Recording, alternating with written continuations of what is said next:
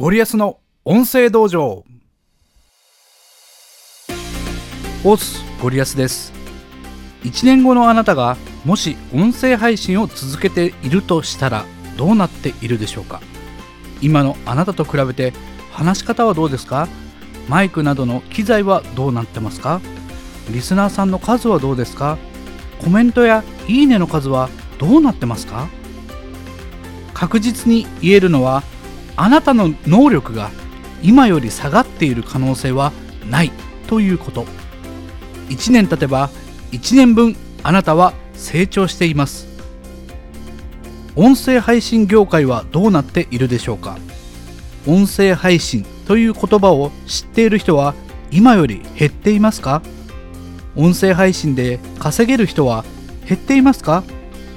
音声にお金を使う人は減っているでしょうか。音声配信のプラットフォームは今よりも使い勝手が悪くなっていると思いますか？1年後にワープしなくても皆さんはすでにこれらの答えを知っています。逆に1年先からタイムスリップして現代に来た人が音声配信を始める可能性は高いと思いませんか？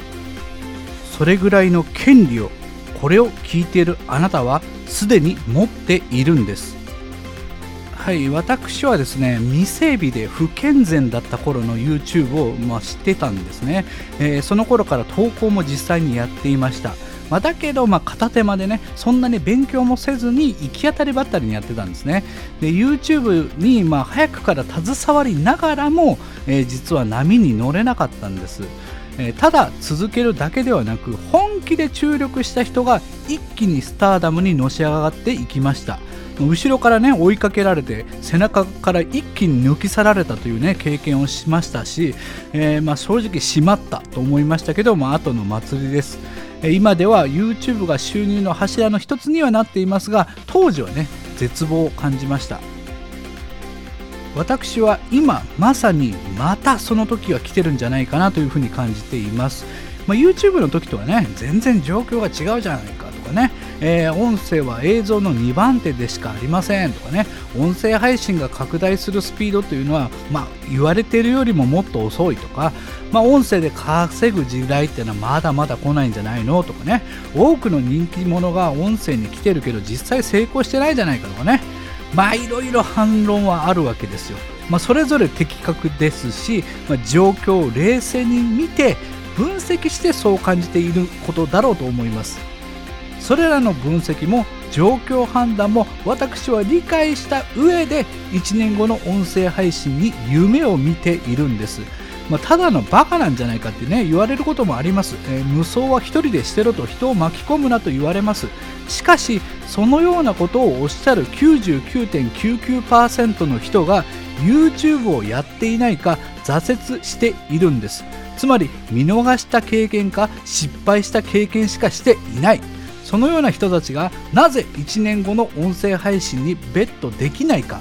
理由は簡単です。失敗したくないとか時間を無駄にしたくないとか思っているからです。音声に全力をかけて失敗した時の惨めな自分を嫌ってるんです。予言します。そのような方々はもっと魅力的でもっと可能性のあることにすら頑張ることをしません。本気で勝負して全力をかけるという冒険挑戦をしない人だからです。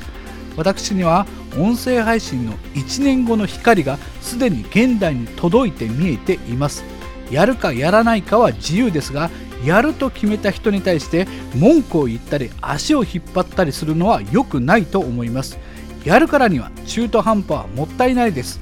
本気でやるからこそあなたの実力は増え音声配信業界は栄えるのです。